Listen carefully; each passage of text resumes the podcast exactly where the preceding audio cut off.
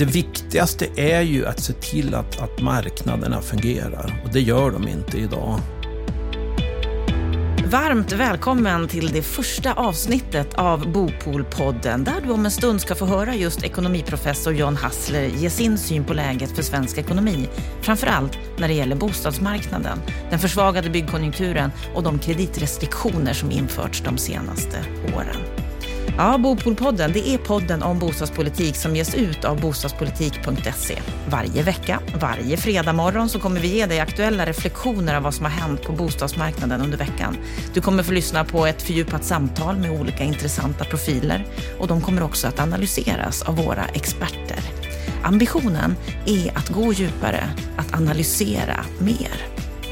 Och jag tror att det här blir bra. Det här blir riktigt bra. Det är premiär. Det känns extra roligt att vara den som ska programleda Bopolpodden.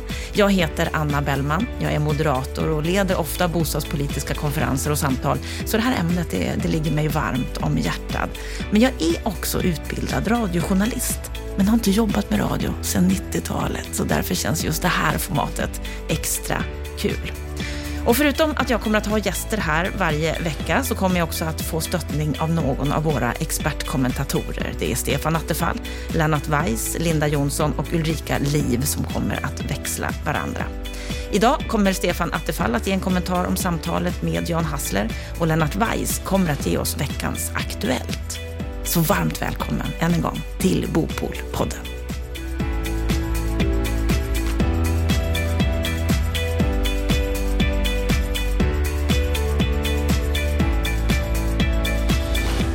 Veckans Aktuellt på den bostadspolitiska arenan. Då har vi med oss expertkommentator Lennart Weiss, kommersiell direktör på Veidekke, debattör med dragning åt det socialdemokratiska hållet, bostadsexpert och nu också alltså expertkommentator här i Bopolpodden och faktiskt dagen till ära en liten extra sensuell röst. Ja, det är en väldigt förkyld Lennart Weiss, men vi får prova.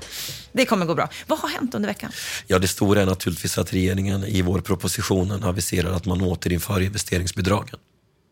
Och vad innebär det? Ja, kort så innebär det att de här ansökningarna som låg inne 2018 och där de, de, som har gjort ansökningarna inte har fått besked, de kommer nu att färdigbehandlas och sannolikheten för att eh, de fastighetsägarna får bidragen är ju väldigt stor. Det är ju det första och som är väldigt viktigt och man kanske ska påpeka för de som eh, står i begrepp att eh, ansöka om investeringsbidrag att det är viktigt att lämna in färdiga handlingar eh, därför att regeringen kommer att beta av de här ansökningarna i den takt som det finns färdiga handlingar. Det innebär också att ett frågetecken för perioden 2022 är uträtat. att det finns eh, medel för hela den perioden med en avtrappning 2023. Men det är mindre pengar än tidigare. Det finns en viss osäkerhet om de kommer räcka hela vägen. Vi får se vad Magdalena Anderssons löften om att man kommer att tillföra mer pengar är värt om det skulle uppstå en brist. Men det innebär i vart fall att den osäkerhet som finns här och nu, den är borta. Du har ju tidigare varit kritisk och uttryckte kritiskt till investeringsbidragen. Vad, vad anser du om det här? Ja, alltså jag har ju varit kritisk därför att jag har sett det här mer som byggpolitik än bostadspolitik. Det är oklart vilket bostadssocial mål man uppfyller eh, med, med, med, investeringsbidrag. Men just nu, när vi har en väldigt tydlig inbromsning på bostadsmarknaden till följd av kreditrestriktionerna, så skulle jag ändå säga att det är positivt att investeringsbidragen återinförs. Därför att eh, framförallt i landsorten så spelar de roll. Det är ju inte små pengar vi pratar om. Det är ett stödbelopp som motsvarar ungefär 7000 kronor per kvadratmeter eller 30 procent av investeringskostnaden i landsorten. Så det är inte små pengar. Eh, det betyder att de har en betydelse. De ger en, en, en något lägre hyra också än, än, vad som skulle ha varit aktuellt annars. Men det är klart att i sitt större perspektiv så tycker jag ändå att eh, bidragen är olyckliga därför att man vet inte vilka hushåll som i praktiken eh, får, får de här bidragen och, och drar nytta av dem. Och för det andra så är jag inte så positiv till att bidragen så hårt styr mot små lägenheter som vi eh, kan sätta frågetecken för om det är rätt lösning på längre sikt. För att eh, de som har ett behov, det är ju framförallt eh, unga i familjebildande ålder. För dem är en lägenhet på 30 kvadratmeter inte en långsiktig lösning. Men sett till det stora hela, om man väger plus och minus, så tycker jag ändå att det är positivt. Det om vårbudgeten. Vad mer har vi sett under veckan? Ja, lite överraskande så har det utbrutit en diskussion om bosparande. Det tycker jag är extremt positivt. Därför att alla som har följt debatten om hushållens skulder har ju undrat hur politikerna egentligen tänker. Å ena sidan har vi infört kreditrestriktioner som innebär att hushållen måste ha mer kapital. Å andra sidan så är Sverige det enda landet i Europa som inte har tydliga stimulanser för att bygga upp sparkapital för boendet. Och det är ju en, eh, ska vi säga, en, en paradox som eh, ingen har riktigt kunnat förklara. Nu har det uppstått en ny debatt eh, och kanske så vittnar den också om att det är en omsvängning på väg därför att Finansdepartementet har ju hittills varit väldigt kritiska eller tveksamma till subventionerat bosparande. De som har brutit isen är lite överraskande de tyska bosparkassorna som heter Bausparkassen. De har en lite annan modell än det vi har varit van vid att diskutera i Sverige.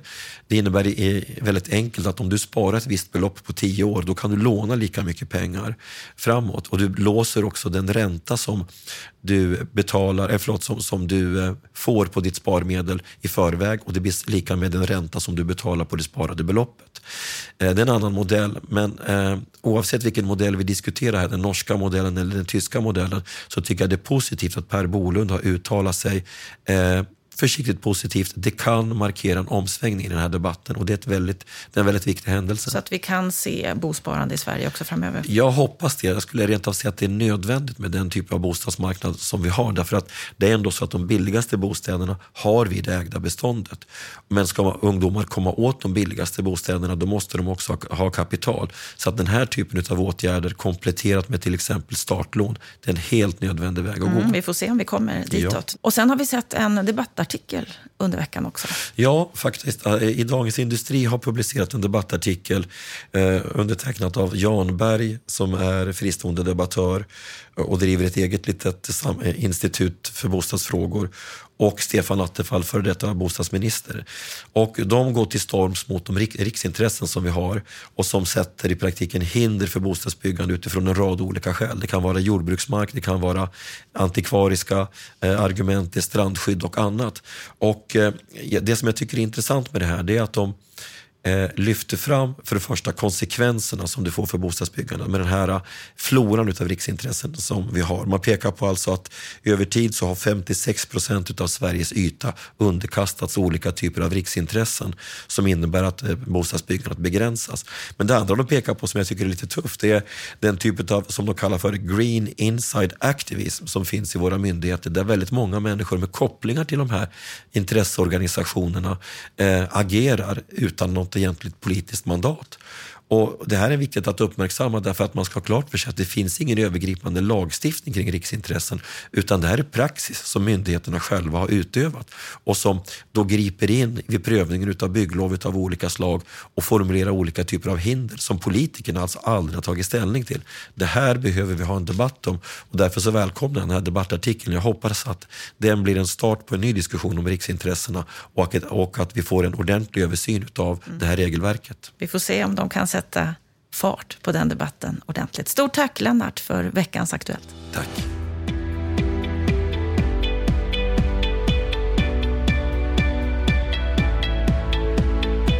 Ja, det är bostadsmarknaden som på kort sikt gör svensk ekonomi sårbar.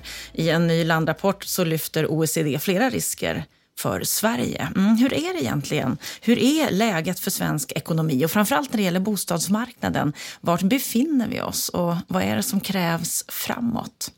Varmt välkommen John Hassler. Tack så mycket. Ekonomiprofessor på Stockholms universitet, makroekonom, mm. tidigare ordförande för regeringens tunga expertgrupp Finanspolitiska rådet. Om, vi, om vi börjar med att titta på läget just nu lågkonjunktur pratar vi om, avmattning, rejält avstannande bostadsbyggande. Många pratar om kris. Vad, vad är din syn? Vart befinner vi oss just nu? Ja, vi var ju på toppen ganska nyligen och, nu, eh, och man kan ju inte ligga där uppe på toppen hela tiden utan nu är det på väg eh, eh, neråt. Eh, det ligger ju inte i korten att det måste bli någon kris bara för att det går ner utan jag skulle väl säga liksom att eh, har, vi, har vi lite tur både med vad som händer inhemskt och på världsmarknaden så kan det liksom att vi går tillbaka till en mer normalt konjunkturläge och det, det är inget fel med det. Det är sunt. Mm. Men när man pratar om kris, som du ju gör så mycket nu, alltså vad är det för typ av kris man pratar om? Ja, vi kommer ihåg vad vi har haft för kriser och vi hade ju en, en väldigt rejäl kris eh, under 90-talet, början på 90-talet. Och eh, den var ju då orsakad av att vi hade betett oss ganska illa på många olika sätt och hade bland annat ett skattesystem som var helt tokigt. Eh, vi hade eh, Eh, avreglerat kreditmarknaden, vilket i och för sig förmodligen var bra, men vi hade gjort det i ett läge som kom konjunkturmässigt fel och det ledde till, till en väldigt snabb eh, och ohållbar uppgång av eh, huspriser, men kanske framför allt priser på fastigheter. Och de där, det där, när det där rättade till sig då, så de priserna, så drabbades bankerna väldigt hårt. Och det ledde i sin tur till att vi gick ner i en kris och insåg att vi i Sverige behövde liksom göra om väldigt mycket. Och, och det är klart att då, då, då, då, då blir det jobbigt. Va? Vi, vi insåg att inte bara skattesystemet utan också pensionssystemet och löner, hur löner sätts på marknaden och, och, och hur riksdagen fattar beslut. Allt var ganska dåligt i Sverige. Va? Och, eh, det är ju svårt att se framför sig nu. Eh, det är klart banker kan få problem, men jag skulle nog ändå säga att eh, det, Eh, det som man är framförallt rädd för eh, är, eh, är, ju att, att, att, banksystemet slutar fungera. För det, det liksom är blodomloppet. Och funkar inte det, då, då går allt annat också dåligt. Men jag skulle ändå vilja säga att banksystemet är väldigt mycket mer robust nu. Särskilt i Sverige, men jag skulle nog också säga i många andra delar av världen. Och det i kombination med att statsfinanserna är starka gör att, att det här liksom att människor och marknader tappar förtroendet för såväl det finansiella systemet som för staten. När det händer, då får vi kris. Men det är ju inte ett scenario som jag tycker man ser framför sig. Så du är inte så orolig? Nej. Kort svar? Ja. ja. Låter ju lite betryggande, mm. för du har ju lite insikt i det här tänker jag. Men om vi ändå tittar på det här vad man du ska kalla för lite grann krisscenario som, mm. som, som många målar upp just nu. Va, vad ska man egentligen ta höjd för?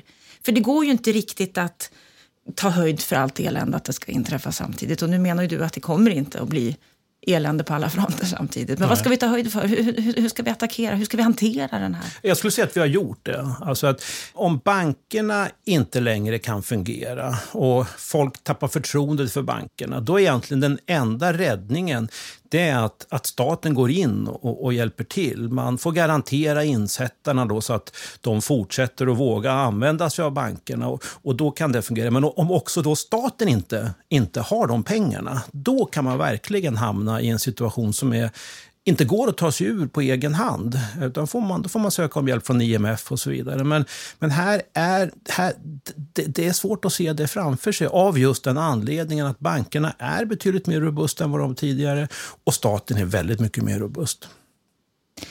Det har ju gått några månader sedan nu sedan vi fick en ny regering, en ny budget, en ny överenskommelse. Hur bedömer du att den här nya regeringen som vi har kommer att hantera läget vi har på marknaden just nu?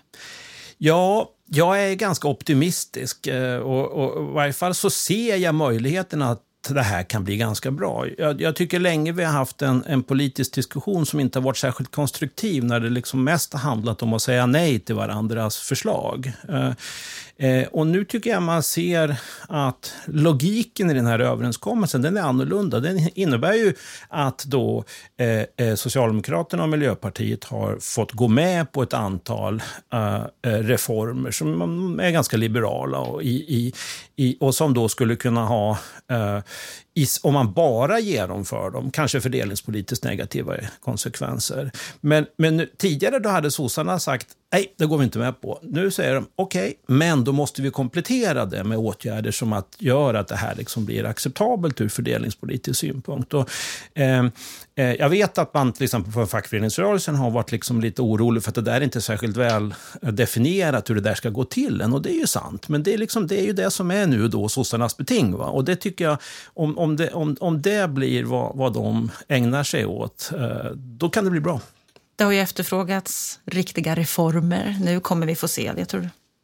Ja, eh, det tror jag. Eh, eh, vissa saker tycker jag ju man behöver göra ordentligt i, i grunden. Till exempel så tror jag man måste ta tag i, i skattesystemet och göra en ordentlig skattereform.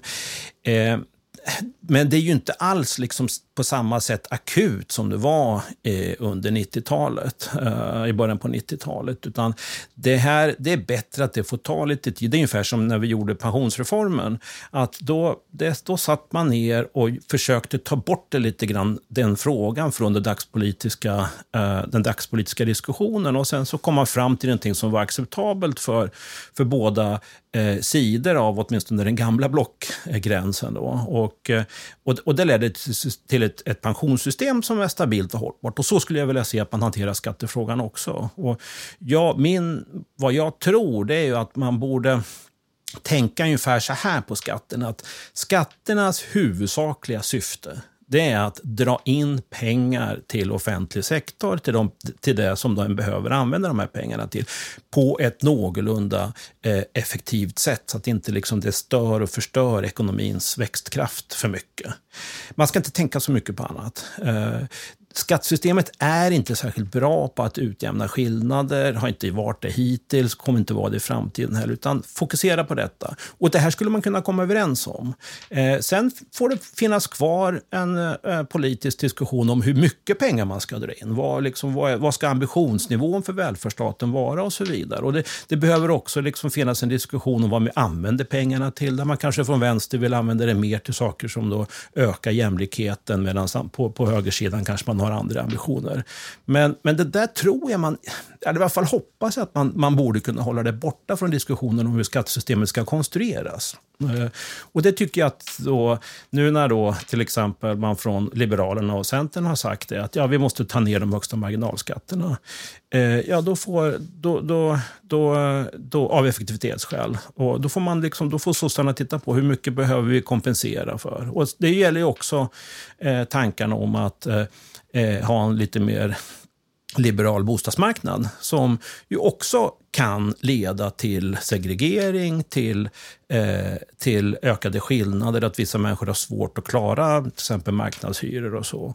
Men, men eh, då blir liksom sossarnas beting att hitta saker som gör att man kan kompensera för de negativa effekterna. Och då kan vi göra det som vi har gjort, varit duktiga på i Sverige under väldigt lång tid, att, nämligen att ha både hyfsat hög jämlikhet och hög social rörlighet och bra tillväxt och hög, hög, hög ekonomi. Men det är liksom, då måste man ha båda de här grejerna. Man måste ha både effektivitet och jämlikhet. Och det kan vi se under den här mandatperioden, att det blir bättre menar du? Ja, jag tycker att liksom ändå logiken i den här överenskommelsen är det. Och, och jag tycker jag ser liksom tecken på att, att uh, den politiska diskussionen då har, har blivit mer konstruktiv.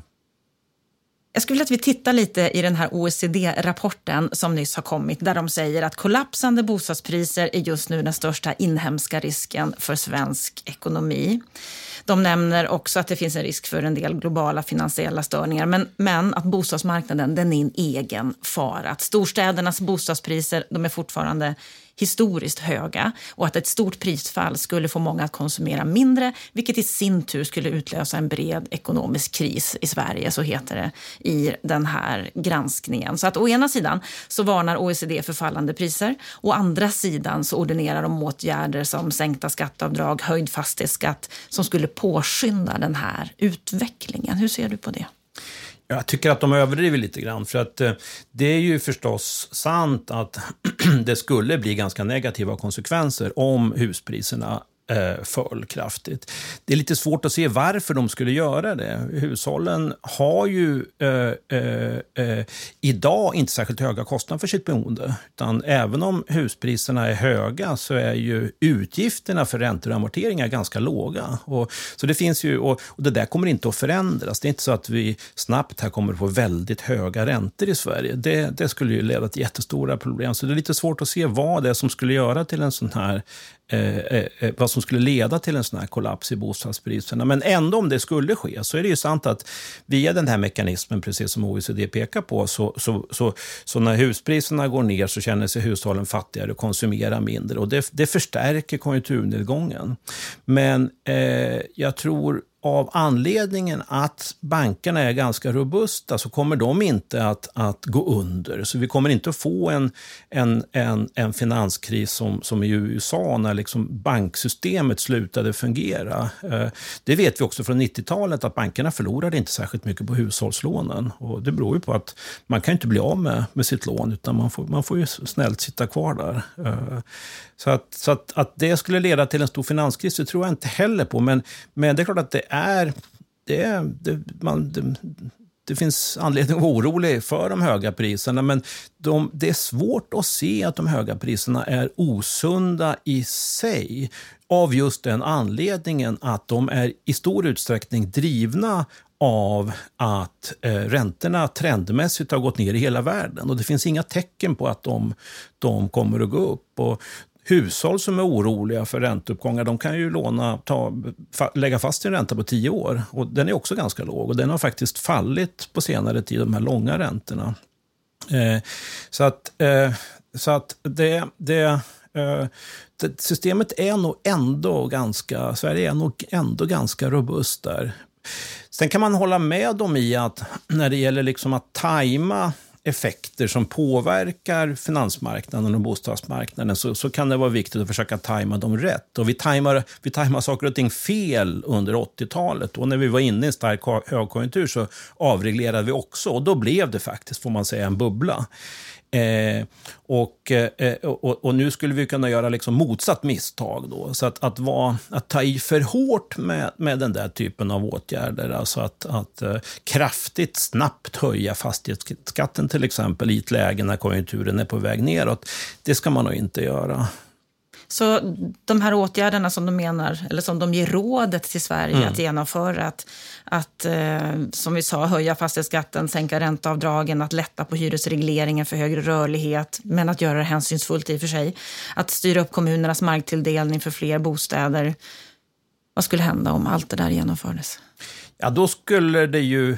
Det är, alltså, vissa av de här sakerna tror jag, eh, tror jag inte man behöver vara så orolig för. Att, liksom, att lätta upp på reglerna för byggande och så vidare, det, det tror jag inte eh, är något, något större bekymmer. Det, det, kan man definitivt göra. Och där, där tycker jag ju framför allt att vad man borde försöka göra är att, att hitta liksom lite mer standardiserade regler. Eh, eh så, eh, var någon som sa här att om, om det vore så att Volvo var tvungen att ha en speciell design för varje stad som Volvobilen rullade i, ja, då skulle Volvo aldrig kunnat bli ett världsföretag. Men så fungerar det med, med husmarknaden, att man måste liksom ha en speciell design för att uppfylla de olika regler som finns i olika kommuner.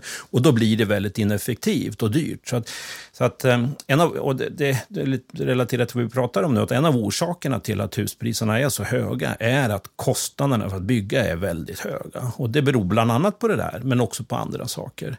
Så lite eh, mer industriellt tänkande skulle ja, vara en fördel för oss? Ja, precis. Eh, för det är det som kan liksom standardiserat industriellt byggande, det är det som kan göra att, att, att produktivitetsnivån höjs så att priserna blir, blir någorlunda acceptabla. Men så, de, men, så de sakerna tycker jag, de behöver man inte tajma så mycket, utan däråt ska vi gå. Uh, folk vill, vill ha bostäder och uh, de vill inte ha höga priser. Uh, och då måste man bygga. det har i och för sig då kanske en negativ effekt på huspriserna, men, men det här ändå, det går ändå så pass långsamt så jag tror inte att det är något, något större bekymmer. Men kan vi se några likheter nu med krisen som vi hade, som du har hänvisat till här några gånger, till med krisen på 90-talet? Nej, för att jag tycker nog inte att man liksom kan säga att vi då nu skulle kunna tänka oss att vi yrvaket inser att oj, hela Sverige måste liksom genomgå en complete makeover. Att vi skulle hamna där, där då, va? Det, det, det är svårt att, att se. Uh, Eh, så att, eh, men, men eh, om vi går tillbaka till, till OECD, det, eh, jag vill ändå poängtera det, liksom att, att en, en snabb och kraftfull höjning av fastighetsskatterna, det, det, det ska man nog inte göra. Man får vara lite försiktig där och fasa in det. Sen eh, ska man ju säga att om man eh, inför en rimlig fastighetsbeskattning i linje med vad vi har i andra länder, då ska man nog ha kvar ränteavdragen. För att det bör finnas en symmetri där. Något som eh, ofta beskrivs som mycket oroande det är ju hushållens skulder. Och när man jämför Sverige med övriga OECD-länder så hamnar vi på en sjätte plats. du har tidigare gått ut ganska tydligt och sagt här att de tuffare kraven på bolånetagare de gör mer skada än nytta. Mm. Ja, det är helt enkelt därför att man, många unga hushåll som eh, inte har föräldrar som kan hjälpa dem att gå i borgen för lån, de, de stängs ute från bostadsmarknaden trots att de skulle kunna utan problem har råd att, att finansiera ett boende till de här priserna som vi ser idag. Så det, liksom, det absurda är ju att det, det, det, är väldigt många som stängs ut, trots att det faktiskt nu är väldigt billigt att bo i Stockholm. Uh, det, givet de räntor som finns, även om man låser fast dem på tio år och givet de höga priserna, så är det inte särskilt stor andel av inkomsterna som behöver gå till boendet. Så det, det, är egentligen ganska billigt. Va? Kraven ändå, är för höga? Ja, kraven är för höga.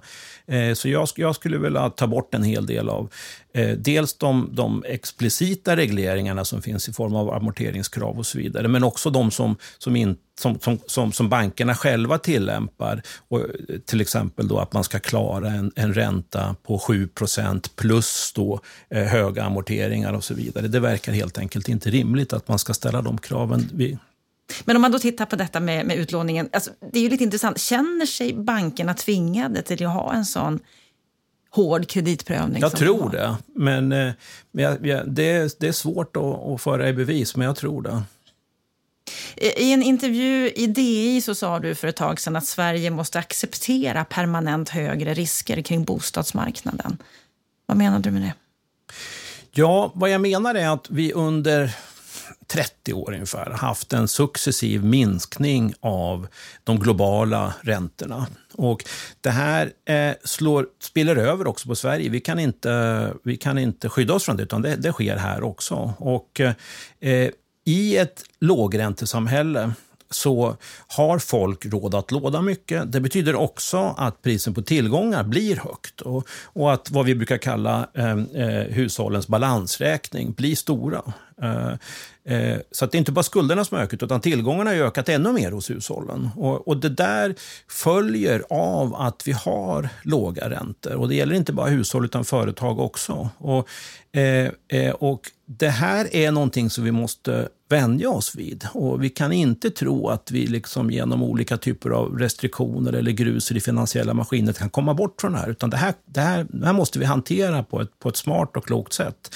Eh, för det leder till risker. Eh, eh, om, om, om, om priserna är höga så kan de ju också, eh, så varierar de ju också förstås. Och det vet ju alla som är inne på den här marknaden att det är lätt att, att, att göra mm, lite misstag. Man missbedömer hipphetsfaktorn i någon stadsdel och det leder till att man förlorar en, en årslön eller flera årslöner. Så sånt, sånt kan hända.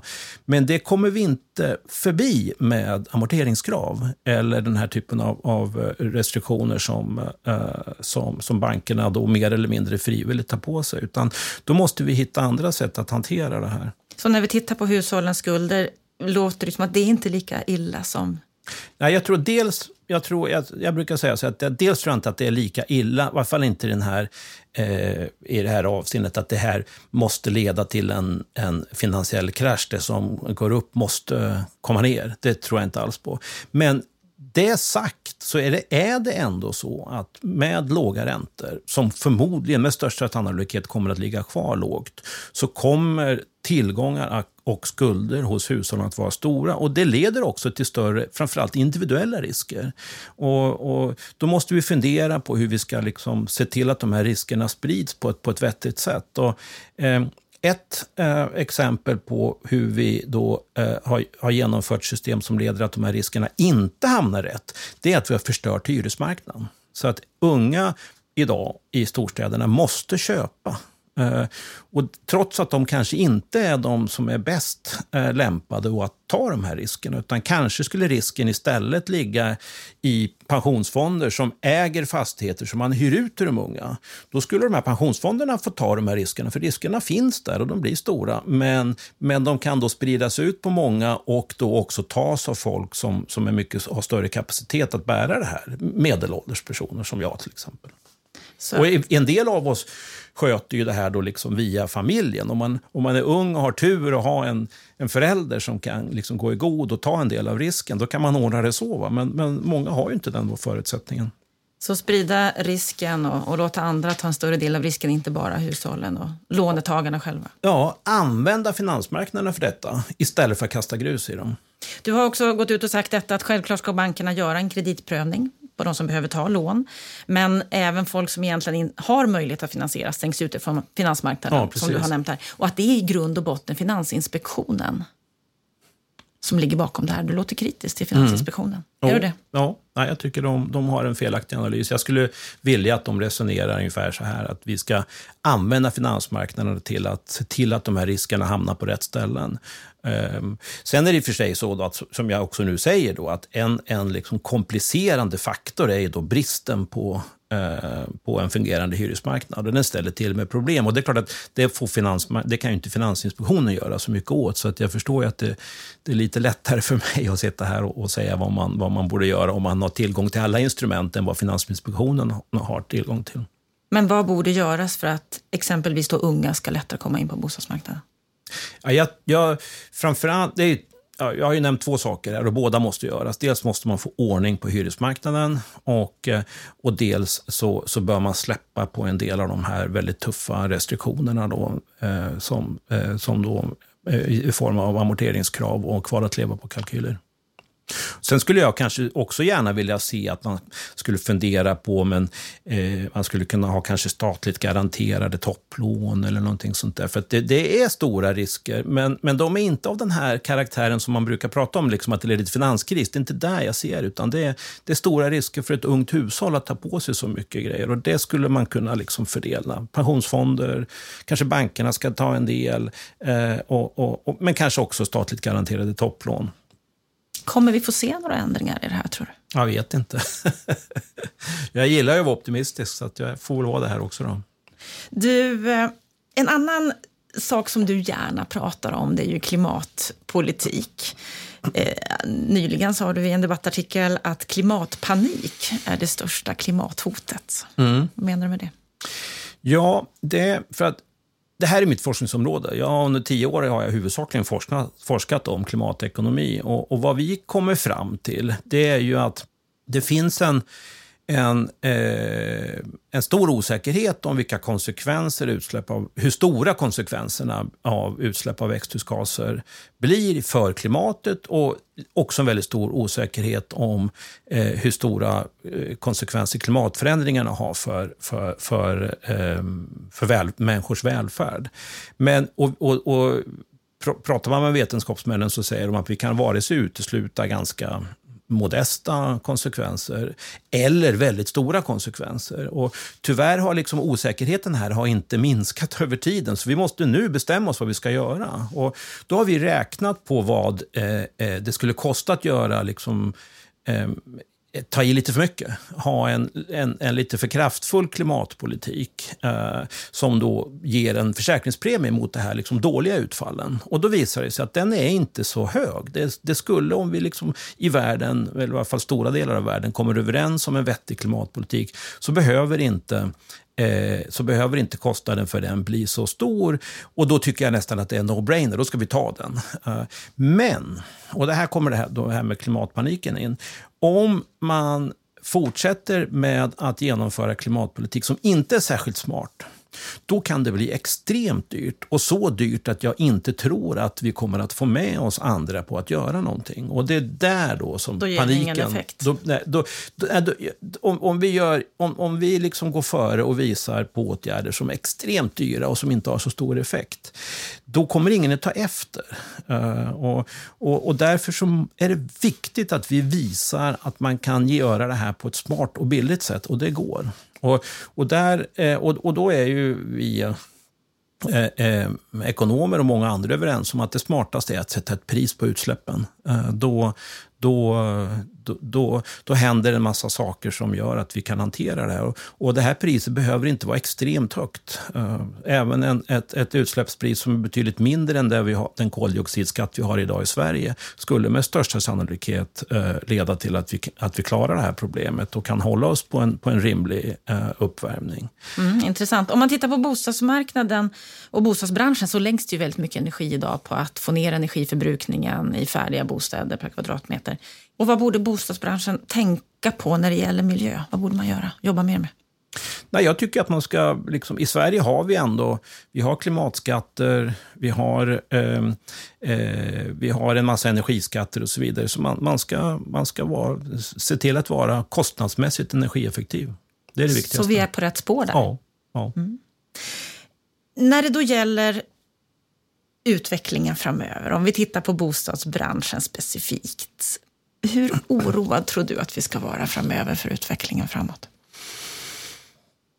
Inte jätteoroad. Eh, men, men det, det, är ju förstås så att skulle det hända, eh, skulle världen gå ner i en ordentlig lågkonjunktur så är det klart att huspriserna går ner. Och eh, Ehm, är man då ett eh, hushåll som nyligen har köpt och som kanske inte riktigt vet om man ska bo kvar i den stan utan kanske ska ta sig någon annanstans, ja, då finns det förstås anledning att vara orolig. Och man, ska, man ska fundera på det när man köper. Eh, men, ehm, men, men, men ett, en kollaps, det tror jag inte på. Så vi kan vara hyfsat lugna. Men vi har pratat länge om att vi behöver ha en ny social bostadspolitik i Sverige. Hur tycker du att den ska se ut? Alltså, det, det, det, viktigaste är ju att se till att, att marknaderna fungerar. Och det gör de inte idag. Och, eh, eh, det i kombination med att göra saker som gör att, att eh, vi får upp produktiviteten i bostadssektorn så priserna går ner. Det är det som måste göras. Sen måste det här kombineras med sociala saker. Eh, och, och Finanspolitiska rådet har räknat på konsekvenserna till exempel av att eh, avreglera hyrorna. Och det, det är ingen tvekan om att vissa grupper skulle behöva stöttning eh, för att hantera det. Och, så man måste kanske tänka på att höja barnbidragen och bostadsbidragen för vissa. Men det är liksom är kompletterande åtgärder. Det, det grundläggande är att få marknaden att fungera. Stort tack, Jan Hassler. Tack.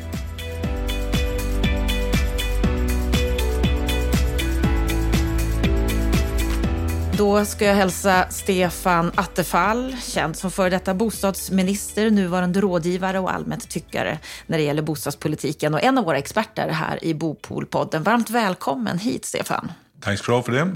Du, nu när du har lyssnat på Jan Hasslers resonemang, han är ju ganska optimistisk. Vad säger du?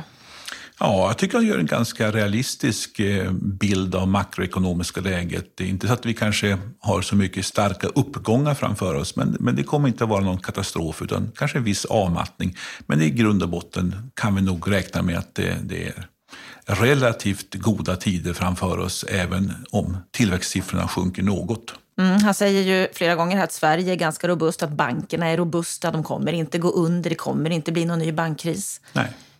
Nej, händer ingenting extremt dramatiskt så är det en realistisk bild. Det är en stor skillnad mot 90-talets början som man ofta hänvisar till där man hade ett mycket mindre robust banksystem. Vi hade en hög inflation och vi hade, vi hade stigande fastighetspriser i kombination med detta och vi försökte klamra oss fast vid euron, koppla alltså kronan mot euron vilket ju låste fast det politiska systemet och, och eh, ekonomin i ett skruvstäd som gjorde att vi fick de här extrema effekterna kryddat med en skattereform som bidrog till att sänka bygg och fastighetsmarknaden.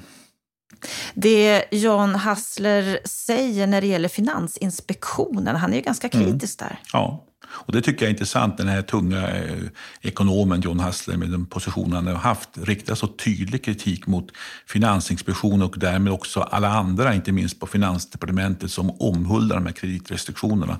Vi har ju haft 15 stycken olika kreditrestriktioner sedan 2010 när vi införde bolånetaket som har slagit mot banksystemet och indirekt mot hushållen, men också direkt i form av amorteringskrav. Och det sista amorteringskravet var ju uppenbart eh, överilagt.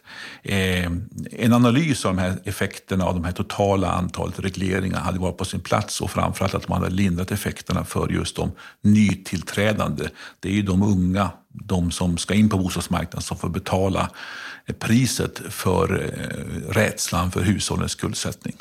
Mm, samtidigt är han ju lite förlåtande. Han menar att Finansinspektionen de har inte alla instrument som de behöver för att lösa det här. Nej, det är ju sant. Och det är det som är politikens uppgift, att väga ihop alla aspekter. Och det är det man inte gör, utan man har överlåtit, delegerat hela den här sektorn till Finansinspektionen. Eh, men det är ju samma sak där också, när OECD ger sina rekommendationer, som han också kommenterar, så ger de rekommendationer så skulle man genomföra dem i dagens bostadsmarknad skulle få förödande konsekvenser. Eh, skulle man börja återinföra återinföra en statlig fastighetsskatt av den gamla modellen och man skulle dessutom sänka hushållens möjlighet att dra av räntor för, för lån. Eh, kryddat också med en snabb avreglering av hyresmarknaden. Då skulle du få ganska kraftiga effekter som skulle faktiskt göra det mycket svårt för människor men också sänka bostadsmarknaden, framförallt byggsidan, kraftigt. Är det ett scenario som skulle kunna bli verklighet tror du? Ja, alltså jag är ju rädd för politiker som snackar om skattereformer. Därför att eh, så var det på 90-talets början. Skattereformen då var att man sänkte skatten på arbete och ökade beskattningen på byggande och boende. Och risken med nuvarande tal om en ny skattereform är att man gör samma sak. Man börjar sänka hushållens möjligheter att dra av räntor. Man eh, ger sig på företagens möjligheter att dra av räntor, eh, vilket försvårar för inte minst hyreshusbyggande och andra tunga investeringar. Och man gör andra åtgärder som får just den effekten att man sänker skatten på arbete men sänker bostadsmarknaden och hyresmarknaden på andra sätt. Och den här kunskapen om hur systemen fungerar och vilket läge man befinner sig i, den är inte alltid den bästa. Det John också går in på det är att vi har förstört hyresmarknaden. Mm. Det är klart att vi har en, en, en, en dåligt fungerande hyresmarknad, särskilt i våra storstäder. Eh, och då är frågan bara hur man tar sig framåt i den här eh, terrängen. Och man kan ju försöka reformera befintliga förhandlingssystem eller man kan försöka införa mera marknadshyror. Problemet som John Hassler kanske är lite naiv inför, det är ju att då måste man in med en massa kompensatoriska åtgärder om man nu tar till mera marknadshyror på ett bredare plan i i befintliga beståndet också. Det är ju att man då måste in med kompensatoriska offentliga utgifter, ökade bostadsbidrag, olika typer av, av offentliga insatser. Och då har du en budgetrestriktion på detta och du ska få de här sakerna att tajma tidsmässigt med varandra och du ska politiskt sälja in att nu blir det dyrare för dig att bo men du kan söka lite mer bostadsbidrag. Eh, och så ska de här bostadsbidragen också ligga kvar över tid. Och, så här. och det är det här som är den politisk, praktiska och även juridiska problemen eh, när man ska gå från ett system till ett annat system som jag tror John Hassler underskattar. Avslutningsvis så poängterar han ju det här med klimatpolitiken. Mm. Vad säger du, gör branschen det man kan inom, inom det området? Det händer mycket positivt eh, och jag tycker Hassler har en viktig poäng att poängtera att klimatinsatser måste också vara kostnadseffektiva. Och där finns en del kritik att rikta mot dagens system. Men eh, så länge vi driver kostnadseffektiva klimatinvesteringar så ska vi snarare skjuta på ännu mera. Och där händer det mycket positiva saker. Sen kommer den stora framtidsfrågan vara just byggandet. Där ligger den stora klimatpåverkan. Hur bygger vi våra hus? Och det är branschens stora klimatutmaning i framtiden. Och det är någonting som vi med största säkerhet kommer att täcka i den här podden framöver. Stort tack, Stefan. Tack så Ja, vi kommer att täcka många olika ämnen här i Bopol-podden. Nästa vecka kommer vi att fördjupa oss i vinmodellen. Vad är egentligen vinmodellen? Varför är den så i ropet i Sverige just nu? Och finns det något som vi i Sverige kan lära av vin som har korta bostadsköer och billigare boenden? Ja, det får vi veta nästa vecka. Ha det så bra tills dess.